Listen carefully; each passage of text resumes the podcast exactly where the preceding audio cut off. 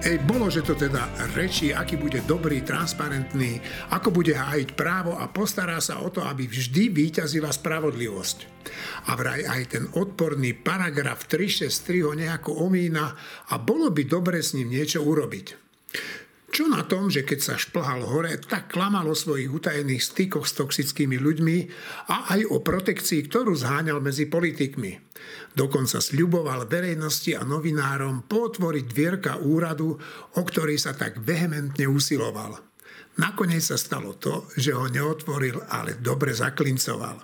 Zbavil sa zo pár slušných kolegov, ktorí sa motali v jeho blízkosti a neskôr nechal zavrieť zo pár poctivých policajtov. Súd ich síce oslobodil a povedal, že to, čo im urobili, nemalo nič spoločné s právom, ale on ich stále celkom bezdôvodne necháva v pozícii obvinených. A tak, keď sa už usalašil vo vysnívanom kresle, na všetky sľuby okamžite zabudol a začal plniť sľuby, ktoré dal iným ľuďom ako protihodnotu za to, že mu do funkcie pomohli. Aj im už asi niečo slúbil, len sme sa o tom včas nedozvedeli. A tak napríklad pán Kaliňák už vďaka nemu môže spokojne spávať a nebude ho mátať Vietnamec, ktorého aj vďaka nemu s neznesiteľnou ľahkosťou uniesli z Nemecka a dnes sedí v niektorej z početných väzníc krajiny, v ktorej bol kedysi komunistickým funkcionárom. Bývalý šéf Slovenskej informačnej služby si vďaka novému prokurátorovi užíva nezaslúženú slobodu a podobne je na tom aj šéf Penty. Dnes sú obaja čistejší ako lalie. Keď sa chcú novinári na niečo spýtať, pán prokurátor uteká po schodoch v parlamente v štýle, ktorý by mu mohla závidieť aj Petra Vlhová.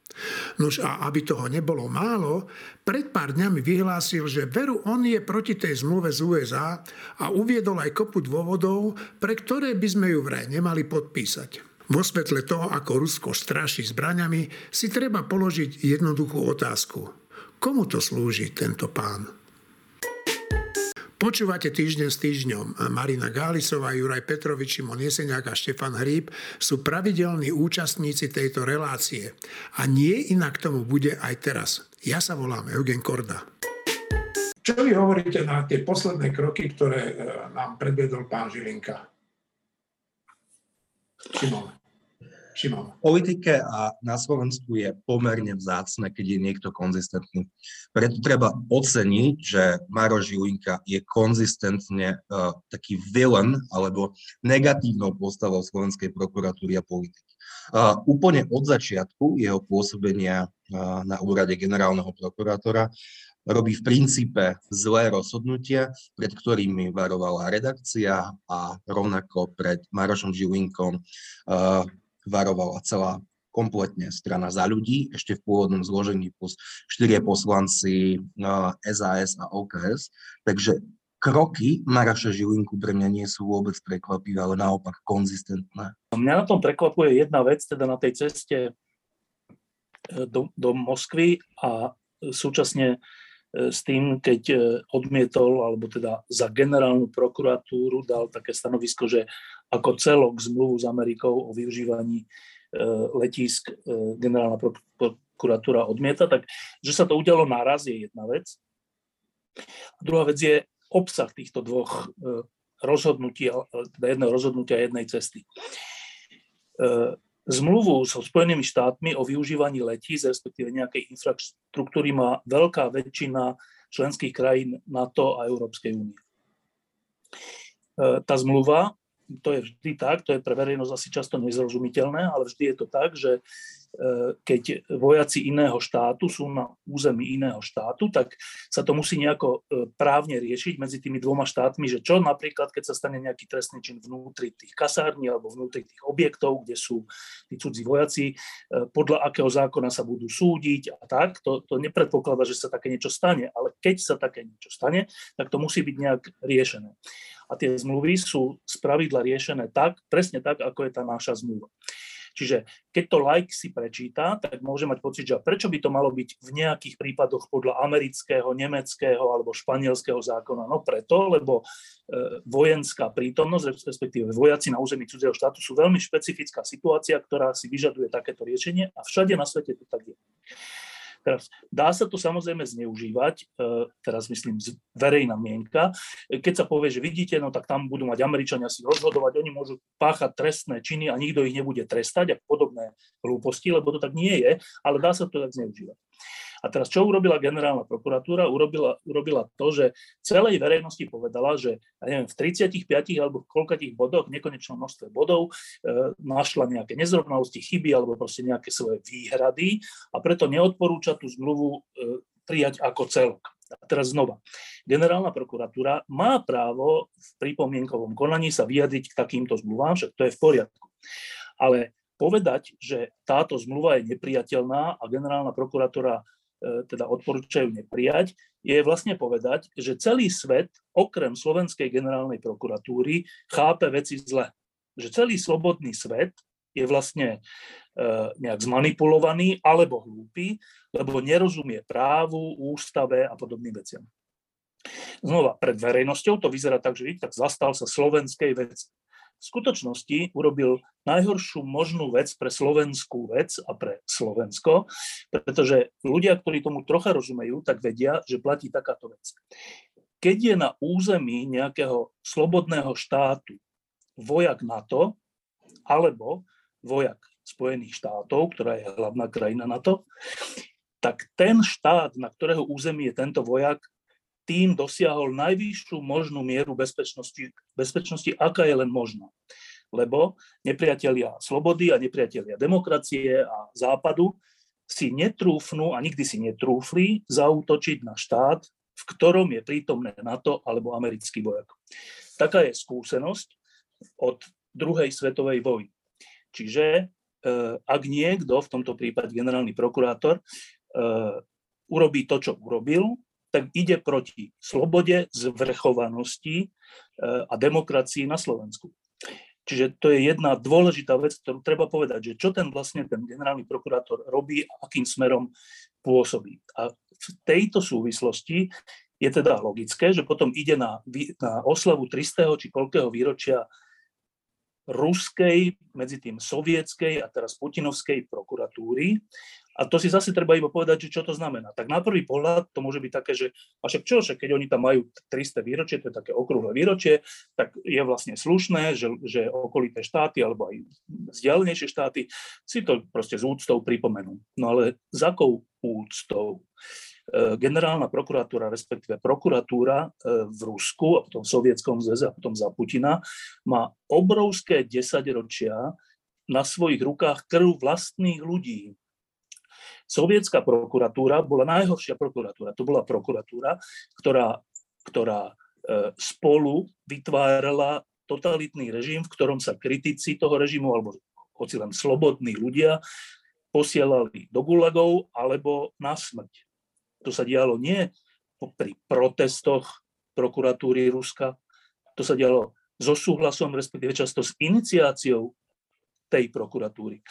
A aby sme teda nehovorili iba, že tak dobre to bolo za komunizmu, ale tak je to aj dnes, že dnes sú, sú v Rusku posielaní, posielaní ľudia e, na Sibír, alebo teda do vezení, za to, že majú iný názor. A oni, oni tam nemôžu byť poslaní bez súhlasu ruskej prokuratúry. Čiže ak idem e, na oslavy 300. výročia ruskej prokuratúry, tak oslavujem toto idem oslavovať, že slobodní ľudia sú tou prokuratúrou zatváraní. Čiže, aby som to zhrnul, e, Maroš e, Žilinka pôsobí proti suverenite a slobode na Slovensku a proti slobode v Ruskej federácii. Zmluvu, zmluvu so Spojenými štátmi takú, akú máme teraz na stole na Slovensku, podpísalo už 23 krajín a okrem iného teda aj Polsko a Maďarsko napríklad, ktoré sa teda rozhodne nedajú považovať za, za nejakých, e, neviem, nejaké krajiny, kde kde proste by neexistovala nejaká národná hrdosť alebo niečo podobné. To znamená, že, že to je skutočne akože úplný nezmysel, čo sa tu rozpráva. Druhý moment, ktorý s tým súvisí, je napríklad to, že je dobre si pripomenúť, ako sa správali sovietskí okupanti, keď boli teda v Československu, pretože tu niekto teraz ide vykrikovať, že americkí vojaci budú nestíhateľní, no na rozdiel od tých sovietských, ktorých skutočne nikto nestíhal, tak tí americkí vojaci zodpovedajú často prísnejším predpisom, ako je slovenské trestné právo. A teda v žiadnom prípade to, že podlieha americkej jurisdikcii, neznamená, že sa vyvlečú z nejakého stíhania za prípadné trestné činy. Čo sa týka Mároša Žilinku, tam treba povedať, že on je skutočne konzistentný vo svojom postoji, ktorý, ktorý je teda úplne proti tejto vláde tie hlasy proti tomu, aby on sa stal generálnym prokurátorom, sa ozývali už teda počas jeho voľby alebo najneskôr po jeho verejnom vypočutí, kde dokázateľne klamal. Takže ako keď máme preukázaného klamára e, za generálneho prokurátora, tak potom sa nemôžno čudovať, že tie výsledky sú také, aké sú. Čo sa týka tej rúskej prokuratúry, ja som mal takú zvláštnu možnosť, keď som študoval právo, tak sme mali na škole, to bol vtedy na Slovensku, tiež na pozvanie neviem ktorého generálneho prokurátora, to bolo v rokoch okolo 2010-12, tak bol práve ruský generálny prokurátor. A keď ten človek bol na nejakej besede u nás na škole a bolo neuveriteľné pozorovať toho človeka už len z toho, ako, ako vystupoval, ako jednal, pôsobil ako neuveriteľne chladnokrvný, tvrdý človek, ktorý proste je schopný urobiť prakticky čokoľvek. To bol môj osobný dojem. A myslím si, že úplne zapadol do toho obrazu tej sovietskej, tej cárskej, sovietskej a následne ruskej prokuratúry, pretože tá tradícia v tom Rusku je presne taká, ako hovoril Štefan, tam proste neexistovala žiadna normálna prokuratúra. A slovenská generálna prokuratúra je postavená na tomto vzore. A je teda podľa mňa obrovskou chybou tejto vládnej koalície, že neurobila ako prvú reformu e, generálnej prokuratúry na štátne zastupiteľstvo, pretože tým by sa vyhla týmto problémom a podľa mňa by to mala čo najskôr urobiť, lebo je to jediný spôsob, ako sa zbaviť žilinku. Dobre, a, a na túto tému má dnes tlačovú konferenciu Juraj Šeliga, tak si ju pustíme a potom, keď odznie tá jeho tlačová konferencia, tak dám slovo Maríne. Dovolte mi začať troma menami, ktoré pravdepodobne vôbec nepoznáte. Je to pán Adam Michal, pani Dobošová Matilda a pán Kováč Ladislav. Toto sú tri mená zo zoznamu 7419 občanov vtedajšieho Československa, ktorí boli medzi rokmi 1945 až 1960 vyvezení do sovietských gulagov. Toto sú občania, ktorí aj vďaka ruskej prokuratúre, vtedajšej sovietskej prokuratúre, boli vyvezení na Sibír, boli zmarené ich životy, ich rodiny prišli o otcov, o matky, o céry, o synov a mnohí a mnohí z nich tam zomreli. A toto je len zoznam týchto 7419 ľudí, ktoré, ktorý spracoval Ústav pamäti národa. Tých obetí je podstatne, podstatne viac. A to hovorím iba o Československu. Začínam tým práve preto, že toto považujem za prvých minimálne 7419 dôvodov, prečo by generálny prokurátor Maro Žilinka mal zrušiť svoju cestu na oslavy 300. výročia prokuratúry v Rusku. Povedzte sami, nebude to výsmech týmto obetiam, rodinám týchto obetí a ich pamiatke, ak sa generálny prokurátor Slovenskej republiky zúčastí na oslavách prokuratúry, ktorá sa hlási aj k tomuto obdobiu. A to nie je len akési konštatovanie, tomu potvrdzujú aj fakty, lebo prokuratúra v Rusku pred krátkým časom pomohla zrušiť organizáciu Memorial. A táto organizácia dokumentovala zločiny počas stalinského obdobia aj v neskoršom období Sovietskeho zväzu. A práve prokuratúra v Rusku, ktorá slúži ako predložená ruka vládnej moci, podala návrh na súd, aby túto organizáciu zrušili. A táto organizácia nerobila nič zlé, iba dokumentovala príbehy, ako sú tieto v tomto zozname. Opakujem, 7419 dôvodov slovenských a československých občanov, ktorí boli vyvezení, mnohí z nich zahynuli v Gulagoch, je podľa mňa dostatočným argumentom na to, aby Maroš Žilinka zrušil svoju cestu do Ruska. Bude to výsmech týmto obetiam a ich rodinám, ak tam pôjde. Ale nekončíme len pri tom. Prosím, pán Žilinka by si mal pozrieť túto fotku alebo fotku túto. Rovnako fotku túto. Pani Politkovská, pán Solženicin alebo pán Sacharov sú takisto obeťami komunistického režimu, alebo pani Politkovská už vtedajšieho režimu, ktorý vládne v Rusku. Jej vražda dodnes nie je úplne vyšetrená. Nie je možné, aby sme sa tvárili, že tieto veci nevidíme. Rovnako je rezolúcia Rady Európy a ďalšie uznesenia medzinárodných organizácií, ktoré hovoria, že v Rusku je takmer tisíc osôb, ktoré je možné označiť za politických väzňov. Naozaj náš generálny prokurátor ide oslavovať 300 výročie prokuratúry do krajiny, kde sú vraždení novinári. Veď my sme to zažili na Slovensku pred troma rokmi. A dnes generálny prokurátor ide do Ruska oslavovať 300 výročie, opakujem to viackrát, prokuratúry, ktorá sa hlási k celému tomuto obdobiu a ktorá nevie vyšetriť niektoré zločiny, pretože ich nechcú vyšetriť. Ako tam bude Maro Žilinka stáť, mysliac na obete, ktoré zomreli v Gulagoch, alebo na pani Politkovskú, ktorá zomrela len preto, že si robila svoju robotu. Ďalším argumentom je to, že generálny prokurátor Ruskej federácie na sankčnom zozname Európskej únie.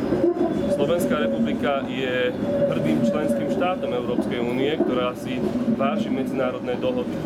My súhlasíme s týmto zoznamom, rešpektujeme ho a neumožníme ruskému generálnemu prokurátorovi vstup na naše územie. Rovnako naša prokuratúra je súčasťou Európskej prokuratúry. O to dôležitejšie je, aby sme držali jednu spoločnú partnerskú líniu.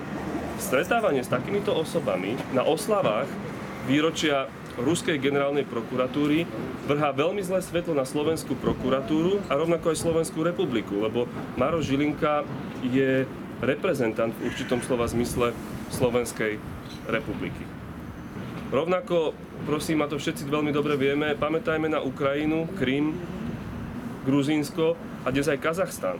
V tejto situácii, keď e, vrcholí medzinárodné napätie, keď e, ľudia zomierajú na uliciach v Kazachstane, keď hrozí vojna na Ukrajine a keď Gruzínsko a Moldavsko sú pod stálym tlakom, nehovoriac o našich partneroch, ktorí sú v Pobaltí, mi príde naozaj nie úplne dobre premyslené a zvolené to, aby náš generálny prokurátor opäť išiel oslavať prokuratúru, ktorá stíha aj ukrajinských občanov, ktorá stíha aj občanov v okupovanom území v Gruzínsku a podobne. Toto všetko sú dôvody, pre ktoré apelujem na Maroša Žilinku, aby zrušil svoju zahraničnú cestu, aby rešpektoval to, že Slovenská republika je členským štátom Európskej únie, ktorý drží dohody a hlavne Pán Žilinka často a veľmi rád hovorí o tom, že on rešpektuje právny štát, že sa riadi iba zákonom a váži si demokraciu. Jeho cesta bude legitimizovať prokuratúru, ktorá posielala vlastných občanov na smrť ktorá nebráni ľudské práva, naopak ich potiera a ktorá slúži iba politickej moci. Ďakujem veľmi pekne, nech sa páči priestor pre vaše otázky. Pán poslanec, môžete aj ako poslanci urobiť možno niečo viac ako takéto výzvy? V prípade, že by tam pán Žilinka napríklad išiel, viete si predstaviť nejaké ďalšie kroky? Môžeme ho ešte predvolať na výbor a prípadne môžeme zvážiť ešte niektoré ďalšie kroky. No v prvom rade je to apel na to, že ak niekto dookola hovorí o demokratickom a právnom štáte, tak pri prvej príležitosti nemôže ísť oslavovať prokuratúru, ktorá koná častokrát v rozpore s demokratickým a právnym štátom. Ja sa chcem ešte opýtať, možno neúplne k téme, ale čo sa týka aj tých výhrad v tej e, obrannej dohode, zdá sa, že to bude burila diskusia, raz sa k tomu už vyjadril aj premiér. Ako vy vnímate teda tú smrš, ktorá sa zrazu strhla, hoci to nie je materiál, ktorý sa tu z nenazdajky objavil? Ja som to očakával, pretože toto je voda na mlyn ľuďom, ktorí radi klamú. V prvom rade účasť vojsk akékoľvek inej armády ako naše na našom území podlieha súhlasu Národnej rady Slovenskej republiky bez ohľadu na to, či bude alebo nebude schválená táto zmluva. Rovnako tá predstava je pre mňa komická, že tu niekto dovezie jadrové zbranie a schová ich do garáže na letecký benzín. To naozaj slúži iba ako, ako politický argument. Rovnako čo sa týka tzv. exteritoriaty, neviem to povedať, čo sa týka stíhania trestných činov, ktoré by spáchali príslušníci, pomocný personál a podobne, tak niektorí kolegovia nie úplne prečítali tú zmluvu celú alebo na schvál necitovali niektoré články, pretože je jasné, že je to na dohode potom medzi Slovenskou republikou a Spojenými štátmi, akým spôsobom a v akom režime by tieto stíhania išli. Ale ja by som to zhrnul tak, že my si musíme vybrať, či a kto je náš spojenec. Či chceme byť súčasťou NATO, či chceme, aby Spojené štáty boli našim spojencom, alebo chceme zostať niekde v medzipriestore. Mne tak prišlo úsmevne, že pán generálny prokurátor podával na špeciálneho prokurátora disciplinárny návrh za to, že sa vyjadril ku kauze asi dva mesiace dozadu, ktorý, ktorá dozorovala krajská prokuratúra, ale zasahovala aj do špeciálnej prokuratúry, tak okamžite povedal, že to nemá čo komentovať a Najvyšší správny súd bude riešiť disciplinárny návrh na Daniela Lipšica. No, ja neviem, že či si on je vedomý, že takéto jeho vyjadrenia sú rovnako ak nie viac, politické, ako používajú politici a či má a respektíve nemá náhodou dvojaký meter na seba a na pána Lipšica. Pán Šeliga, vy ste nehlasovali, keď sa volil generálny prokurátor, mali ste iného kandidáta, celá strana za ľudí hlasovala za pána Honza. Ale to nič nemení na veci, že ste tu ponechali túto idiotskú prokuratúru v štýle Sovietskeho zväzu a teraz sa stiažujete. Tak prečo to nezmeníte? No, lebo dnes... Nie dnes, už ste mali na to čas dva roky. Ak viete odpoveď, ktorú chcem povedať, lebo nemáme na to dostatok hlasov. A vy sám viete, veď ste skúsený novinár a mnohí ďalší tu s vami, že v parlamente na presadenie zákona treba 76 hlasov. Ja som na koaličnej rade tesne pred voľbou Maroša, Žilinka, Maroša Žilinku apeloval, že ešte poďme rokovať. Odmietli ma ďalší traja koaliční partnery. Rovnako čo sa týka zmeny spôsobu úpravy prokuratúry, tak takisto to nadnášame, ale niektorí naši koaliční partnery to nechcú robiť. Ktorý? A na konci, Ktorý? dňa, na konci dňa je to vždy o ľuďoch. A to je úplne kľúčové že model našej prokuratúry, ste dal by sa upraviť, môžeme ísť po vzore Českého štátneho zastupiteľstva alebo iných, či v Nemecku, vo Veľkej Británii a podobne, ale na konci dňa, to vám povie každý starší sudca alebo prokurátor, je, že ten osobný príklad, to, akým spôsobom človek vykonáva funkciu, je úplne kľúčové a definičné. No jasné, ale ktorí sú teda tí poslanci alebo tie, tie strany, ktoré nechcú tú zmenu? No, je to časť poslancov aj v Olano, časť aj v Smerodina, ktorí majú, vnímajú to, že tento model nie je najhorší. A, a, tam, je, a tam sa miešajú podľa mňa úplne Miešajú sa tam dôvody. Niektorí to vnímajú odborne a niektorí to vnímajú personálne. Ehm, čo sa týka toho, čo urobil Maro Žilinka, to je absolútne neprekvapujúce, naozaj konzistentné. Ja mám také tušenie, že tento pán bude jedného dňa kandidátom Smeru alebo nejakej takej podobnej strany, pretože vyzerá to, že sa tým smerom profiluje a už na tom pracuje. Chcem ešte povedať takúto vec, že to zneužívanie podobných kauz alebo pseudokauz skôr na burcovanie verejnej mienky e, proti Spojeným štátom americkým nie je vôbec nič nové. Toto sme videli, u nás to vidíme, dajme tomu od, od tej nežnej revolúcie, s výnimkou pár rokov po nej, keď sa trošku akože, keď ešte bola realita jasnejšia. Ale na západe to bolo vidieť aj v 80. rokoch. Tam boli tie tzv. mierové hnutia a tie mierové tábory protestné popri amerických základniach v Nemecku aj v iných krajinách. A západná ľavica veľmi šikovne a nadšene spolupracovala s, so sovietskou KGB pri organizácii týchto protestných hnutí. Návonok to vyzeralo ako strašne dobrá kauza, akože my sme za mier a my sme proti jadrovým zbraniam a my sme nejakí novodobí hippies a proste a tak ďalej. Vyzeralo to strašne príjemne, tak užívateľsky príjemne. Mm, problém bol ten skutočný obsah, e, z ktorého bolo úplne zrejme, komu to slúži. Slúžilo to Sovietskému zväzu. A dnes sa presne rovnakým spôsobom rozputávajú vášne aj na Slovensku, keď sa nahovára slovenskej verejnosti, že ale veď to tá Amerika je za vojnu, to Rusko je úplne, že za mier, Rusko je iba ohrozované Amerikou, čo absolútne nie je pravda, čo je najväčšia možná lož a absurdita. Ale opäť sa nájdú užitoční idioti, ktorí toto budú šíriť a nájdu sa aj medzi intelektuálmi tzv. ľavicovými, aj medzi úplne prostými ľuďmi, ktorí tomu možno nemajú šancu rozumieť, ale ja by som len pripomenula, že ono v tých 90. rokoch a tesne po páde komunizmu tomuto úplne dobre rozumeli aj úplne prostí ľudia. Pretože ani tí nedôverovali tej západnej ľavici a ešte aj tí vtedy počúvali doma hlas Ameriky a slobodnú Európu, rádia a ešte aj tí videli spásu v slobodnom svete v tej Amerike, ktorú už dnes by možno vyhlásili za najväčšieho satana. Ale to bolo tých pár rokov, keď sme i realitu ešte nemali zahmlenú. Ja skôr, než dám slovo Jurajovi, by som moc, trošku s tebou nesúhlasil, Marina, že s tým počúvaním tej slobodnej Európy, no tak však počúvali sme, ale teda Otázka je, že ak, aká veľká časť slovenskej populácie to počúvala. Ja si nemyslím, že to bola veľká časť, alebo pre, prevažujúco veľká časť. A čo si z toho zobrali? Ale, no to sa... Vieš, tu by som pripomenula, ak chceš, pozri si fotografie z generálneho štrajku, po páde komunizmu alebo počas pádu komunizmu u nás a tí ľudia, čo šli do ulic a ktorých boli obrovské masy, to boli úplne obyčajní, prostí ľudia, No, veď áno, to ja nespochybňujem. Ja ne... A to boli ľudia, ktorí mali vtedy úplne dobrý názor a jasný názor. Len potom sa to začalo zahmlievať.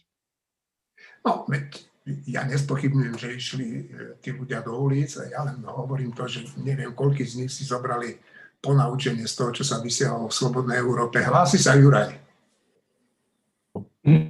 Treba povedať ešte jednu vec aj k tej zmluve so Spojenými štátmi, voči ktorej teraz napríklad aj opozícia vytiahla do boja. A je to pritom tá opozícia, ktorá, ktorá podpísala oveľa dôležitejšiu zmluvu so Spojenými štátmi a to je zmluva o dodávke stíhačiek F-16, pretože to je zmluva, ktorá nás so Spojenými štátmi spája oveľa, oveľa silnejším putom pretože jednoducho to je dodávka zbraňových systémov, s ktorými súvisí servis, s ktorými súvisí obsluha, s ktorými súvisí proste skutočne úzka spolupráca. Ja som inak úplne rád, že sa konečne zbavíme tých sovietských migov, to je úplne v poriadku, pretože to je skutočne ako keby ste mali nejakého nepriateľa a ten vám mal servisovať vaše vlastné zbranie, no tak ako ich asi bude servisovať.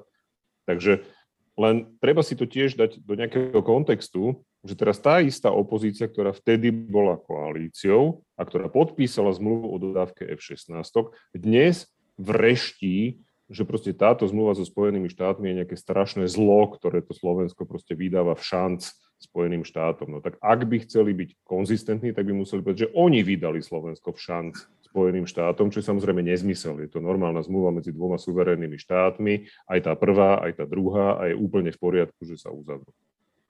No, ja by som sa chcel ešte vás spýtať, že e, ako vnímaš to, že vlastne, že, že vlastne celá koalícia ako keby mlčala k tomu Žilinkovi. Vnímaš to aj ty tak, alebo mýlim sa? Tak zase nemlčí, však teraz si hovoril, že mal Juraj Šeliga tlačovku kvôli... A Juraj Šeliga je jeden poslanec. Tak... Mlčí prezidentka. Ja nemám pocit, že mlčia, to zase nefunguje tak, že niekto niečo povie a teraz všetci nastúpia a povedia opak, to si nemyslím. E, skôr vnímam to tak, že, že e, e, koalícia stojí za tou zmluvou, aspoň zo všetkých vyjadrení, ktoré som doteraz čítal, tak koalícia stojí za tou zmluvou, pretože si myslí, že Slovensko má byť súčasťou NATO a Západu. A ja nehovorím, ešte vo prepáč, že ťa preruším, nemám na mysli tú zmluvu, ale mám na mysli tú cestu Žilinku do Ruska. Dobre, tak zase Žilinka není ústredná postava vesmíru, ku ktorému sa má každý hneď e, vyjadrovať. Aj tak si myslím, že sa nakoniec vyjadria. Ale ešte jednu vec dôležitú chcem povedať k tomu, e, k tej, k tej samotnej verejnej diskusii do ktorej patrí aj tá cesta Žilinku do Ruska, do Putinovho Ruska, a do ktorej patrí aj, aj vyjadrenie nielen jeho, ale aj Smeru a ďalších e, Chmelára a všelikoho ďalšieho k tej zmluve.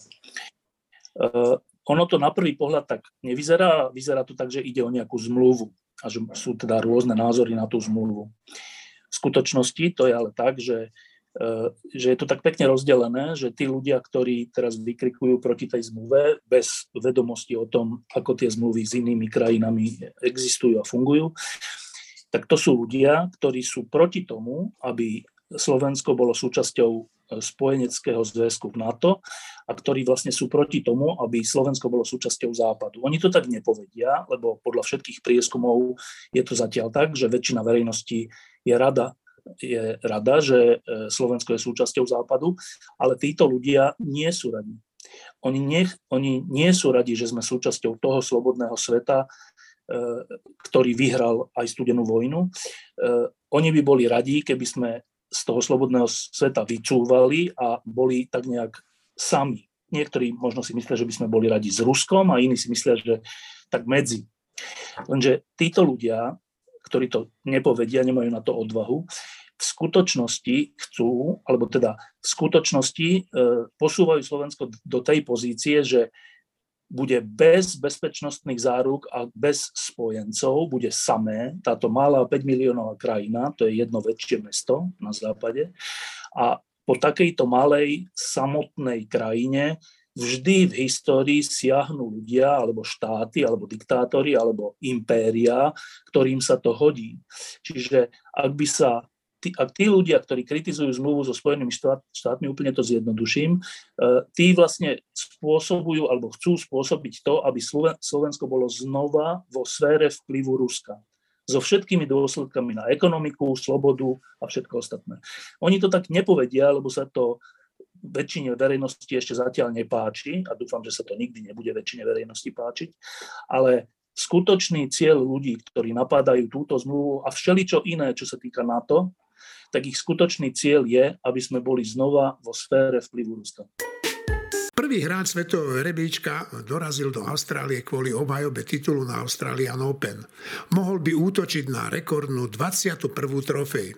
Získal zdravotnú výnimku z povinného očkovania a to u austrálskej verejnosti vyvolalo vlnu nevôle. Imigrační úradníci ho zadržali na letisku a nakoniec rozhodli, že musí opustiť Austráliu, pretože nepredložil potrebné doklady a nesplnil podmienky na prekročenie hranice. Jeho právnici sa snažia získať súdne rozhodnutie, ktoré by mu umožnilo v Austrálii zostať. Zatiaľ je zatvorený v hotelovej izbe a uvidíme, ako sa to vyvinie. Keď som si v poslednom vydaní týždňa, papierovom vydaní týždňa, prečítal skvostnú besedu polemiku medzi Štefanom Rybom a Jurajom e, o Dokovičovi, tak to sme ešte nešípili, že jak sa ten príbeh o niekoľko hodín doslova e, rozvinie do nebývalej košatosti. Najprv dám slovo Marine a potom, e, potom možno Šimonovi.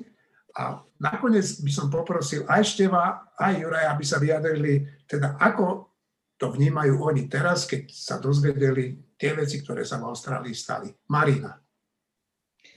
Mm, tak ja poviem k tomu len toľko, že ako náhle sú nejaké pravidlá nastavené a nejaký štát žiada, aby ich rešpektovali všetci, okrem jedného človeka a je úplne jasné, že to jeden si to vymohol nejakým neštandardným správaním, nehovorím, že neštandardným spôsobom, ale tým, že sa neštandardne správa a neštandardne si to vymáha, tak e, nie je to v poriadku. A to teraz poviem úplne bez ohľadu na to, čo ja si myslím o tom, že aké mala Austrália opatrenia, podľa mňa prehnané, ale však ja nie som epidemiologička. A to je úplne bez ohľadu na to, že šport je momentálne obmedzený aj u nás úplne nepatrične, najmä čo sa týka napríklad detí. Ale ako náhle pravidlá sú a všetci ich musia rešpektovať a jeden si vymôže, že nie, tak to nie je v poriadku. A je úplne jedno, že je to Novak Djokovič. Táto polemika bola, vznikla z toho, že časopis Týždeň sme teda vyhlasovali anketu športovec roka, teda osobnosti roka v kultúre, v športe, v politike v medzinárodnej politike. Novak Djokovič bol jeden z tých eh, športovcov, ktoré sme vyhlásili za jednu z tých top športových osobností. Ja som na to mal veľmi podobný názor ako Juraj Petrovič. Fakt, že Novak Djokovic eh, je antivaxer, nie že odmieta očkovanie, ale že má veľmi blízko antivaxerstvu, je pre mňa dostatočný dôvod eh, preto a istá diskvalifikácia, aby sme ho za túto osobnosť nevyhlásili. Napriek všetkým pozitívam športovým, geniálny športovec, to nikto nespochybňuje, dokonca i napriek argumentom, ktoré uh, Hry použí, uh, využíva v tejto polemike a to je napríklad, že povedal, že by Novak Djokovic fandil v Chorvátsku vo futbale a podobne. Ale pre mňa je to strašne irrelevantné, že komu by fandil vo futbale, no, v poriadku, ako možno nejaký argument to je, ale tie negatíva v správaní sa Novaka Djokoviča, a nie za posledný rok, ale za dlhšie obdobie, pre mňa ho diskvalifikujú na to, aby sa stal osobnosť, lebo to je športová osobnosť. Ak by to bol, pardon, ak by to bol športovec, kde by sme hodnotili čisto subjektívne jeho športové výkony, tak by to bolo ešte pre mňa v poriadku. Ale v tomto prípade to pre mňa takto nie je a Novak Djokovic pre mňa nie je osobnosťou športu roku 2021. Štefan. Uh, no, treba povedať niekoľko vecí. Uh, tú výnimku si nejako Djokovič nevyvzdoroval, tú výnimku dostali viacerí, nielen on. Uh, on ju dostal, predpokladám, preto, aj, aj tí ostatní, že poskytol nejaký dokument alebo niečo, ktorý, uh, ktorý, pod ktorý spadajú tie výnimky. Ináč by ju nedostal, že Austrália není pobočka Srbska, oni nemajú dôvod uh, mu dávať nejaké výnimky, lebo je Djokovič. Ako, ako to sledujem, tak ten problém nastal v tom, že že v Austrálii existuje štát Victoria, ktorý má nejaké, nejaké pravidlá na vstup a na víza a potom existuje federálny štát, alebo teda neviem, či je to federácia, ale veľký štát Austrália, ktorá má trocha iné a to prišlo do rozporu. A e, to, že Djokovič tam prišiel, keďže mu povedali, že môže, to nie je jeho chyba, tak potom to je chyba e, austrálskych úradov, že sa nedohodli navzájom, že ako to má byť. E, mimochodom, tam je za pár mesiacov sú tam voľby a ten jeden z tých predsedov, teraz neviem, či celé Austrálie alebo Viktórie, e, ktorý, Ktorý, najprv, ktorý najprv bol za to, aby tam Djokovič mohol byť, tak keď zistil, že Austrálčanom sa to nepáči, tak začal hovoriť, že vlastne možno ani nie. Čiže už v tomto samotnom je Djokovič nevinne, to už je spor austrálskych orgánov, ktoré si, nech si ho vyriešia, však uvidíme, ako to dopadne, v pondelok má byť súd, e, ale k tomu, k tomu samotnému k tomu celému. E, Djokovič, podobne ako viacerí iní e, významní aj ľudia, aj športovci a nešportovci, patrí k ľuďom, ktorí si myslia, že, že očkovanie má byť osobná vec niekoho. Ja si to nemyslím, ja som napísal veľký text nedávno o tom, že som za povinné očkovanie, nie že za povinné očkovanie iba nejakých skupín, ale za povinné očkovanie. Čiže ja v tomto s Djokovičom nesúhlasím, ale v tej, v tej ankete, to je, ja, roz, ja rozlišujem, keb, že rozlišujem, keby sme vyhlasovali, že osobnosť, akože morálnu kategóriu, typu, že tam k tomu má bližšie osobnosť domáca a osobnosť svetová. To má bližšie k tomu, že nejakej morálnej kategórii. Ale športová osobnosť a kultúrna osobnosť, tam samozrejme nemá to byť e, akože oprostené od nejakých morálnych vecí a správania, ale má to menšiu váhu. A teraz e, stále nejakú váhu to má a pritom, ako, čo ja viem o Djokovičovi a jeho, o jeho e, postoji k nacionalizmu alebo k podobným veciam, tak to nie je úplne ľahké v Srbsku, ktoré malo vojnu s Chorvátskom, nie je úplne ľahké povedať pred finále majstrovstiev sveta vo futbale, ktoré hrali Francúzi proti Chorvátom, na otázku, že komu bude držať, a on povedal, že Chorvátom. Tak si to predstavte, keby sa slotu opýtali, keby hralo Maďarsko vo finále nejakého, že čo by asi tak povedal, alebo aký podobný prípad. E, tým bol samozrejme Djokovič potom srbskými nacionalistami napádaný, že ako môže držať Chorvátsku, že ako sú hrdlorezovia, ktorí zabíjali naše deti a matky a neviem, proste takéto veci. A on napriek tomu na tom trval. Čiže samozrejme, že je Srb a samozrejme, že Srby čak to som aj napísal v tej polemike, nepoznám Srba, ktorý by mal úplne jasný názor na to, čo sa dialo v Srbsku za Miloševiča. Fakt, že nepoznám. Každý k tomu dodá nejaký problém, že ale, každý aj prizná, že áno, že aj tie vojny boli vlastne zlé, ale vždy je tam nejaké ale, že kto bol za tým, kto začal, kto historicky má na to právo, prečo Kosovo a takéto veci. Z tohto sa Djokovič nevymýka a e, ja od neho ani nemám takéto očakávania. Ja si myslím, že e, že treba ľudí e, brať v kontexte, v ktorom žijú a, a, a že či v tom kontexte sú na tej lepšej alebo na tej horšej strane. A ja z toho, čo viem o Jokovičovi, tak si myslím, že je v Srbsku na tej lepšej strane. No tak preto si nemyslím, že, že je diskvalifikovaný k tomu, aby bol osobnosťou športu.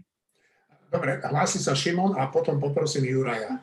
Dobre, ale čo je tá demarkačná línia, kedy nejaké istým spôsobom morálne zlyhanie alebo akési zlyhanie už niekoho diskvalifikuje, aby bol osobnosť športu. Pre mňa no, sa to už... No, čo to potom je, ak nie je toto? No tak čo toto? To no, je... jeho, post, jeho postoj a jeho antivaxerské e, vyjadrenia. Je, jeho ja organizácia ja... turnaja, on zorganizoval turnaj, tuším, to bolo v Srbsku, ale oprav ma, kde sa množstvo tých tenistov nakazí. A pre mňa to už tá demarkačná línia je. A pre teba je a pre mňa nie je, no? No, áno. Dobre, Juraj. No, treba povedať jednu vec, ktorú pekne povedal, neviem, či to má Mirek teda teraz napísané, alebo to hovoril Andrej Bán. Nič, čo sa týka Balkánu, nie je jednoduché a nie je čierno-biele. To tým treba začať. To znamená, že napríklad treba rozlišovať, tak ako rozlišujú napríklad aj Srby, či sa jedná o Chorvátov, alebo či sa týka o moslimských bosniakov, pretože to je brutálny rozdiel. Napriek tomu, že Srby sú väčšinovo pravoslavní, napriek tomu, že Chorváti sú väčšinovo katolícky, jednoducho to sú demarkačné línie, ktoré cez, tú, cez ten Balkán, cez tú bývalú Jugosláviu proste idú. Ja som sa trošku tomu venoval. Nechcem sa tváriť, že rozumiem úplne do detailu balkánskym vojnám v 90. rokoch. Ale treba si povedať, že ak si niekto sadne na svadbe a nechá sa fotiť s veliteľom drínskych vlkov, čo bola paramilitárna jednotka, ktorá sa podielala na vraždení v Srebrenici, a potom sa začne tváriť, že vôbec netušil vedľa koho sedí, ale o dva dní na to sa stretne s Miloradom Dodikom, čo je v podstate v súčasnosti uh, srbský predstaviteľ vlastne Republiky Srbskej v, uh, v kolektívnom prezidentskom orgáne Bosny a Hercegoviny, ktorý je tvrdý nacionalista, ktorý rozpráva o tom, že treba Republiku Srbsku oddeliť od Bosny a Hercegoviny, ktorý proste je, je úplne že na zlej strane, tak to už, je, to už je pre mňa niečo, kde si hovorím, že to je rozhodne signál, ktorý by proste osobno, športová osobnosť týždňa vysielať nemala. To, čo spomenul Šimon, je ďalší moment, lebo to nešlo o vakcináciu ešte, pretože v tej dobe o vakcinácii sme nesnívali, to bol ten rok 2020, prvý rok pandémie, kedy si v apríli Djokovic zorganizoval tzv. Adriatúr, ktorá mala sa konať vo viacerých e, krajinách bývalej Jugoslávie, aj v Čiernej hore. No potom, čo sa niekoľko tenistov vrátane Djokoviča aj jeho manželky nakazilo covidom, tak ten turnaj museli zrušiť. Ale základom celej tejto, tohto truc podniku bolo presne to, že tam sa úplne, úplne e, manifestne nedodržiavali žiadne opatrenia, tí tenisti sa tam objímali, neviem, proste akože skutočne išlo o to ukázať, že nie a my tu nebudeme dodržiavať nič a tu si to môžeme dovoliť, aj to v poriadku.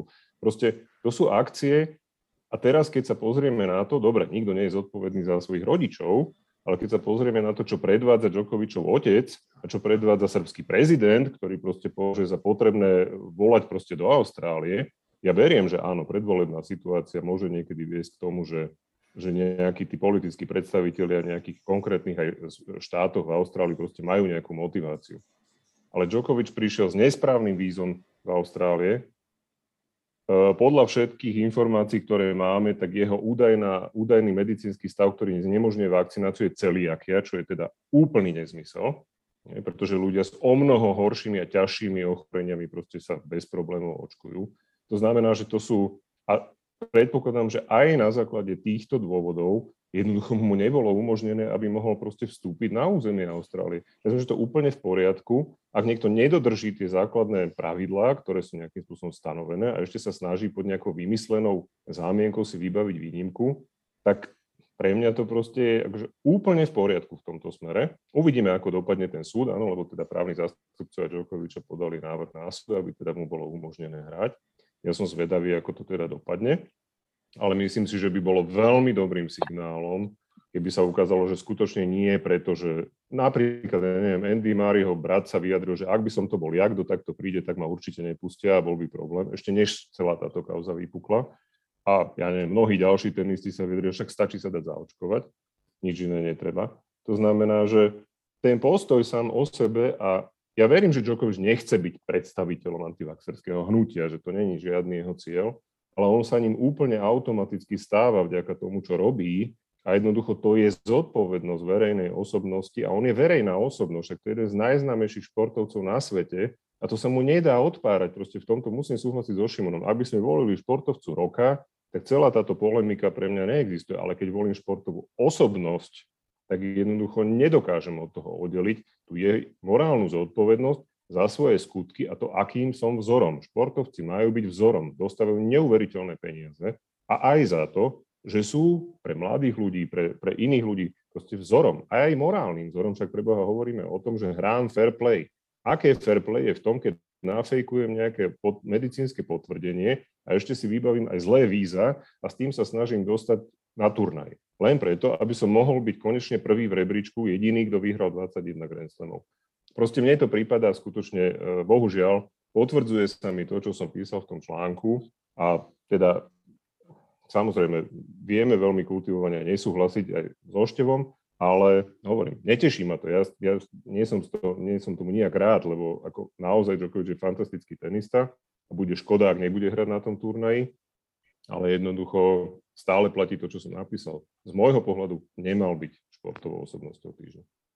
A mne na tom prekáža ešte jedna vec, že e, aká nacionalistická kampaň sa v Srbsku rozputala. E, proste tam vyhlasujú teraz e, Dokovičov otec, že chcú zničiť najlepšieho tenistu sveta a takéto veci. Proste, ak sa to úplne hrubým spôsobom zneužíva a verím tomu, že veľa Srbov tomu verí. Juraj sa hlási ešte. No, ja ešte chcem povedať len jednu vec, lebo uh, prišli rôzne reakcie na tú našu polemiku so Števom a niektoré boli teda skutočne hodne prepálené. A ja by som rád povedal jednu vec. Mňa veľmi teší, že sme tú polemiku zverejnili a ona by v podstate mala primárne ukázať to, že vieme spolu kultivovane nesúhlasiť a vieme o tom diskutovať. A to neznamená, že teraz budeme ja števa, alebo števo mňa, alebo kdokoľvek, kohokoľvek nejakým spôsobom odsudzovať, pretože máme rôzne názory. A ja som niekto, mnohým ľuďom, viacerým ľuďom musel vysvetľovať, že no moment, pozor, to, že si števo niečo myslí, to neznamená, že teraz čokoľvek, čo urobí a napíše, už je proste odteraz navždy zle, lebo proste má pocit alebo má názor, že, že proste to nie je taký problém, ako to napríklad vnímam ja. To znamená, že dôležité je povedať aj to, že toto je toto je trošku taká svietodejná událosť pol litru.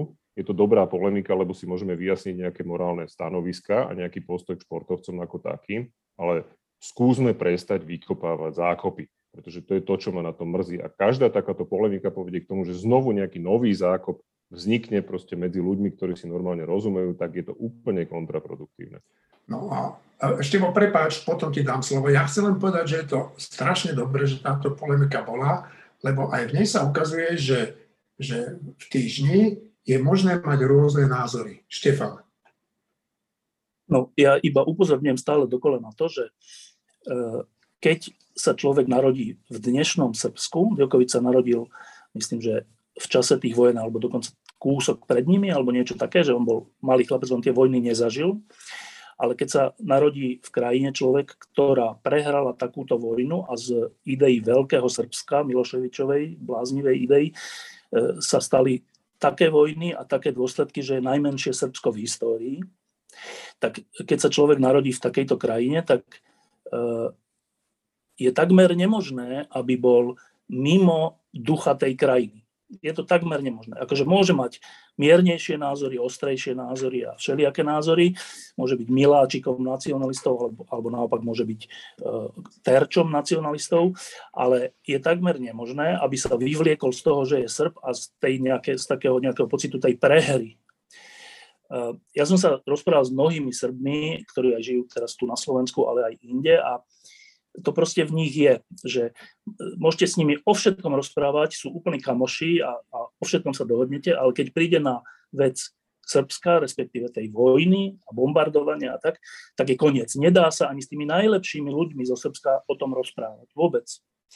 No a ja toto zohľadňujem pri, pri e, hodnotení ľudí zo Srbska, že pri tomto všetkom, že ako vlastne pôsobia, na ktorú stranu. Lebo sú takí, ktorí toto, čo teraz hovorím, majú v sebe tak hlboko a tak umiestnené, že sú útoční, že sú, uh, že sú nazýva sa to, že ultranacionalisti alebo nacionalisti, ale to je ešte iná vec, že sú proste to svoje zranenie eh, riešia tak, že zraňujú iných. Svoje okolité národy, celý svet, Američanov, hocikoho. A potom sú ľudia, ktorí majú toto zranenie, ale pôsobia uh, skôr upokojujúco alebo skôr pozitívnym smerom. So všetkými faulami, ktoré pritom aj občas urobia. A myslím si, že Djokovič patrí k týmto ľuďom. Ja som sa o tom rozprával aj s Marianom Vajdom, aj so všetkými ľuďmi. Djokovič robí mnoho dobrých vecí, o ktorých ani nevieme, respektíve o ktorých neinformuje. A, a vôbec akože svojim správaním, e, čo sa týka Srbska, tak on to Srbsko v skutočnosti sa snaží zlepšovať. Pri všetkých tých veciach, o ktorých vieme, že či sa s niekým fotil, nefotil, stretol, nestretol, tak ja nepoznám nejaký, nejaké vyjadrenie Djokovičovo, ktoré by bolo typu slotu alebo typu, neviem koho, Miloševiča, Karadžiča a takýchto ľudí. E, čiže pri vedomí tohto e, sa, sa na Djokoviča pozerám trocha inak, než keby som toto nevedel. No a to je vlastne celý spor. Dobre, hlási sa ešte Juraj a tým by sme už mohli tému Tokovič ukončiť. No, ja k tomu poviem dve veci. Tá prvá je špecifická, keď hovoríš, že nepoznáš nejaké vyjadrenie, tak spev skutočne nacionalistických piesní na oslove víťazstva Davis Cupu je napríklad jedna z tých vecí, ktorá je podľa mňa tiež dosť problematická, pretože to sú piesne, ktoré skutočne spievali tí vojaci, ktorí vraždili v tej Srebrenici. Ale počkaj, Juraj, ale, Všeobecne. počkaj, Juraj, že aké sú to piesne, že e, na Slovensku máme piesne, ja neviem, Hoj vlast moja, alebo neviem aké, Slovensko Nie, naše. to je také, že na Kosovo. To je taká pieseň, že na Kosovo sa to volá. Ale však dobre, ale že aj my máme všelijaké piesne, ktoré spievajú IT, IT, že... No, asi nemáme také, že poďme obsadiť Maďarsko. No neviem, Čiže, tam, a teraz, neviem. a teraz, ale ja chcem povedať tú druhú vec k tomu. Hovoríš o tom zranení a ja tomu rozumiem. Samozrejme, že tí ľudia, Srbí prehrali vojnu, v ktorej hrali o všetko. Oni hrali o Veľké Srbsko, oni sa snažili o, prakticky obsadiť takmer celú bývalú Jugosláviu. A prehrali. Ale keď hovoríme o tom, že Slováci sa musia vysporiadať so svojou minulosťou a že to neurobili a že je to zlé, keď hovoríme o tom, že Maďari by mali prestať snívať o veľkom Maďarsku a že keď to nerobia, tak je to zlé, tak sa nemôžeme tváriť, že keď Srby toto nedokážu a napriek tomu proste neustále sú nejakým spôsobom nacionalisti, a hovorím nacionalisti, a hovorím, že je obrovský rozdiel vo vnímaní Chorvátov a moslimských Bosniakov. Jednoducho to je presne to, že to nie je čierno-biele ten Balkán, a je tam niekoľko tých frontových línií. Vojna s Chorvátskom napríklad prebiehala tiež zle a takisto tam boli etnické čistky, ale zďaleka to nedosiahlo tú intenzitu proste genocídy, ktorú to dosiahlo voči moslimom v Bosne a Hercegovine. To znamená, pre mňa proste to nie je argument, že, že niekto je zranený a teda nie je úplne agresívny a robí možno, je lepší z tých zlých. No, to je menšie zlo, ale to je taká tá teória menšieho zla, ktorá mne je cudzia. Nezhodneme sa na tom, rozumiem tomu, pre teba je to proste argument, ktorý stačí, pre mňa nie. To je celé. No a nakoniec si povedzme niečo o Kazachstane. Táto diktatúra zažila niečo, s čím vládcovia nerátali.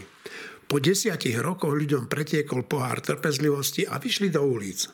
Prezident sa obával, že veľká časť policie a armády sa pripojí k tomuto protestu a tak privolal do krajiny cudzie voská.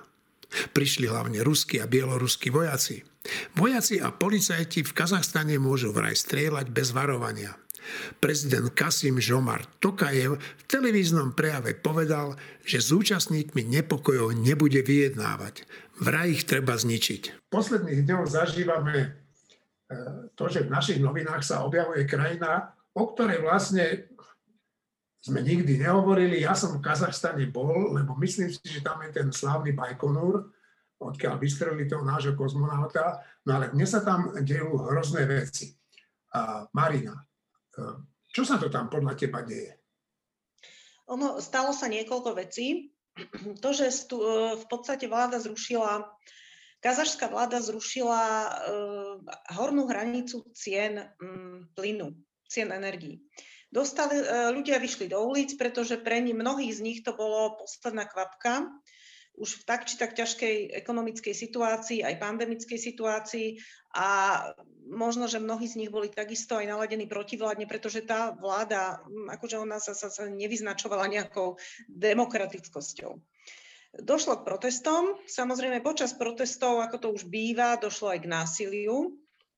No a ono síce e, v zápätí tam došlo k nejakej náprave, ako zrušili sa tieto e, tzv. konkurenčné ceny, vrátili sa tie obmedzenia cenové, ale už to nepomohlo. A tie výtržnosti neprestali. No a vláda, obávajúca sa o svoj osud, v podstate došlo k tomu, že zavolala si vojenskú pomoc zvonka. Uh, hovorila o tom, uh, že je to nevyhnutné. Z časti to bolo zrejme aj preto, lebo na niektorých miestach sa údajne policajti a vojaci správali voči protestujúcim značne ústretovo. Dokonca došlo k prípadom, že ich púšťali do nejakých uh, úradných budov.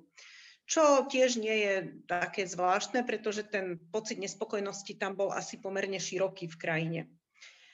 No a Výsledok je, že je tam zahraničná vojenská prítomnosť a je tam ruská vojenská prítomnosť tým pádom.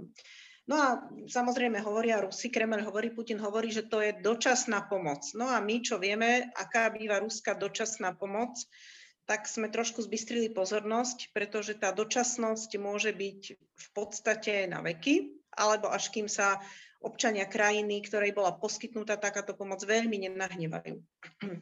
No a to je asi to, čo sa dá k tomu povedať takto z fleku. Len tam je ešte otázka, že či tá kríza a tie protesty, či sa napokon nepreukáže, že to bolo vlastne v pozadí režirované Kremlom. Pretože ono je momentálne v tejto situácii strašne ľahké urobiť maličkú iskru, ktorá podpálí nahromadený výbušný materiál v spoločnosti. A preto by sme si ten Kazachstan mali všímať. Ono sa nám zdá, že on je strašne vzdialený, ale ono to nie je až také vzdialené, lebo nespokojnosť je nahromadená aj u nás, aj na západe. Existuje celkom riadny e, výbušný potenciál v mnohých spoločnostiach a tá nespokojnosť sa môže prejaviť aj nepríjemnými spôsobmi. A prejavuje sa. Pandémia to urychľuje. No a čo bude potom, to je otázne. E, Kazachstan to riešil takto, privolaním vojenskej pomoci. Nemyslím si, že by na západe niekto niečo riešil takýmto spôsobom. Ako myslíš, že by, privo, myslíš, že by privolal uh, zahraničnú že, pomoc že z Ruska? Do centrály na to, že poďte nám riešiť našu domácu krízu, to asi nie. To sotva, tomu neverím. No ale poznám na Slovensku ľudí, ktorí by boli úplne schopní telefonovať do Kremľa už druhá vec je, že či by, ako by ten Kremel zareagoval, lebo to zase, oni takéto veci nerobia len tak na zavolanie. Ale e, ako to tak človek sleduje, aj situácia na hraniciach Ukrajiny a Ruska a podobne, tak naozaj nemám ja z toho Kazachstanu vôbec dobrý dojem. A čo z toho bude ďalej, uvidíme. E, ono závisí aj na reakcii, od reakcie medzinárodného spoločenstva, čo z toho bude. Dobre, Šimon sa tak poťutelne usmieval celý čas, Chceš k tomu niečo povedať, Šimon? Nie. Nie, dobre. No, tak Štefan. E, tam je zaujímavé to, že teda asi niekoľko bodov. Tak jeden bod, že e, keď sa ľudia v Kazachstane nahnevajú na vlastnú vládu a na vlastné vedenie, tak e, to akože Kazachstan nemá vlastné poriadkové sily, či ako to tam funguje, že, že keď sa časť ľudí nahnevá, tak oni potrebujú zavolať ruské a bieloruské vojska, alebo výsadkárov, alebo koho všetkého. Že to samo o sebe je zvláštne. Samo o sebe. Že druhá dôležitá vec, že oni tam do tých ľudí strieľajú. Že to, to je druhá zvláštna vec, ktorá hovorí o povahe toho východu, by som povedal, že, že a nie, že gumové projektily, ale normálne. No, akože zabíjajú tých ľudí. Teraz sú nejaké správy dokonca, že aj tí ľudia zabíjajú policajtov, ak som si to dobre všimol. Neviem, či je to potvrdené, ale ak som si to všimol, tak asi áno. E, to znova hovorí niečo o povahe tých východných spoločností. Že my tu máme e, spor, keď e, záchranárov alebo lídra opozície predvedú na výsluch, tak my citlivo riešime, že či to tak má byť. A to je správne, že to citlivo riešime. Na východe, na východe s veľkým B, sa, ne, sa nerieši ani to, keď tam ľudí zabíjajú. Že rovno ich zabijú. Alebo zabijú policajtov. Čiže to je len taká, taká ďalšia čiepka do tej mozaiky, že čo je to východ a čo je to západ. Že e, naozaj predstava, že Taliansko má nejaký problém v Ríme a zavolá belgickú armádu, je úplne že šibnutá. E, tak to nefunguje, ale na východe to tak funguje, že zavolá sa proste E, brutálna sila a keď jej není dosť doma, tak sa zavolá z Moskvy. Tak v takomto svete sme my žili 40 rokov, aj sme tú brutálnu silu zažili a ten Kazachstan je len takou pripomienkou, že kde by sme žili, keby sme neboli v tom NATO a keby sme neboli tými spojencami so Spojenými štátmi. Poďme k listom divákov, teda k mailom divákov. Ja najprv sa chcem ospravedlniť jednomu nášmu e, poslucháčovi. Ja som ten jeho mail omylom vymazal a neviem, kto to bol, neviem, čo to bol, čo tam hovoril, už si nepamätám, tak nech sa ozve znovu. Ale máme tu uh, mail od uh, pána Andreja a ten má také dve otázky. Ja to tu nebudem presne čítať, ako to napísal. A ja si myslím, že tá uh, prvá otázka, na to by mohol zodpovedať Štepan Hríb a ten je, tá otázka znie, že chystáte nejaké zmeny alebo nové rubriky autorov v časopise, Štefan? tak my máme zmeny a nové rubriky autorov priebežne, čiže není to tak, že rok nič nie je a potom niečo nové a potom zase rok nič nie je. Čiže v tomto zmysle nechystáme nič prevratne nové, ale ak, ak budete sledovať tlačený e, týždeň, ktorý je pre nás dôležitý, aby ste ho sledovali, lebo z toho e, žijeme, tak, e, tak zistíte aj teraz, od januára, všelijaké zaujímavé zmeny, ktoré ale nebudem prezradzať. Dobre, ešte Šimon. Šimon? Ja by som len dodal, že predsa len jedna taká viditeľnejšia aj vizuálne zmena bude a to bude nové podcastové štúdio, ktoré pripravujeme. Takže už aj náš zvuk sa lepší a naše relácie bude zase možno o niečo inovatívnejšie a vizuálne aj uh, po stránke audia lepšie. Dobre, no a potom je tu druhá otázka a tá, tá je celkom zaujímavé, neviem, kto na to budete odpovedať a je to, že je otázka, že jak sa robí PR. A tento náš čitateľ Andrej hovorí, že v časopise Slovenska eh, sa často objavuje PR pre vybratých eh, politikov. Napríklad hm, dáva ako príklad Vianočné vydanie, kde eh, bolo PR pre Sme rodina v minulosti, že to bol pán Pellegrini. No tak my robíme takéto PR a keď áno, ako sa to dohaduje? Štefan kde, kde to, v akom časopise Slovenska, či čo? Slovenka? Slovenka. Slo, Slovenka, ale to nie je podstatné, myslím si, že to je vec Slovenky, ako si to robí, ale akým spôsobom my robíme takéto PR? Tak sú, sú, sú dve cesty, jedna je taká akože brutálna a druhá je e, taká serióznejšia. Tá brutálna je, že e, politik si zaplatí priestor a tým pádom sa s ním urobí napríklad rozhovor alebo dostane sa na titulku alebo niečo podobné, alebo nejaký jeho pološkandál sa zverejní, ktorý mu v skutočnosti pomôže a neublíži. To je tá brutálnejšia vec, že, že nejaké médiá dostanú peniaze od politickej strany alebo od konkrétnej osobnosti a potom ju umiestnia tak, aby si to verejnosť všimla. E, druhý spôsob je, že e, že si politické strany zaplatia normálnu inzerciu ktorá je označená, že je to, že je to inzercia a tam tá politická strana alebo ten dotyčný e, niečo hovorí a dá sa na svoju fotku, dá tam nejaký text alebo niečo, čo považuje za dôležité.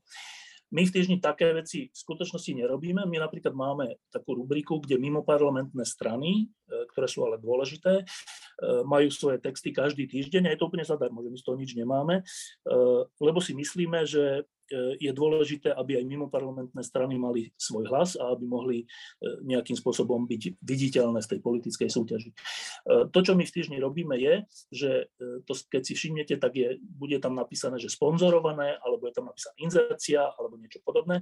To sú strany, kde je to výrad, musíte si to všimnúť, ináč by to nemalo zmysel, tak to sú strany, ktoré sú nejakým spôsobom podporené tým, ktorý tou firmou alebo tým, tým subjektom, ktorý, o ktorom sa na tých stranách píše, ale to sú potom buď nie naše texty, alebo sú to texty, ktoré my iba upravujeme. Čiže my tú brutálnu, e, brutálnu formu PR nerobíme, myslím, že žiadne seriózne médiá to nerobia, robia to skôr také bulvárne médiá, aspoň pokiaľ, pokiaľ viem, e, ale samo o sebe, že inzerciu alebo platený obsah e, robíme, však aj inzercia na hociaký výrobok je platený obsah e, a to je jeden, jeden z dôležitých, jedno z dôležitých, jedna z dôležitých nôh, na ktorých slobodné médiá žijú a existujú, bez toho, aby firmy, ale aj iné združenia, dokonca aj politické strany pred voľbami si financovali svoju inzerciu cez médiá, aby mnohé médiá nemohli existovať. Ďakujem vám, že ste boli v tomto podcaste. Musím povedať, že pred eh, jeho začiatkom mi volal Martin Mojžiš, že nemôže prísť, takže týmto pádom sa chcem s vami rozlúčiť, poprieť vám všetko dobré a to isté poprieť aj našim poslucháčom do počutia.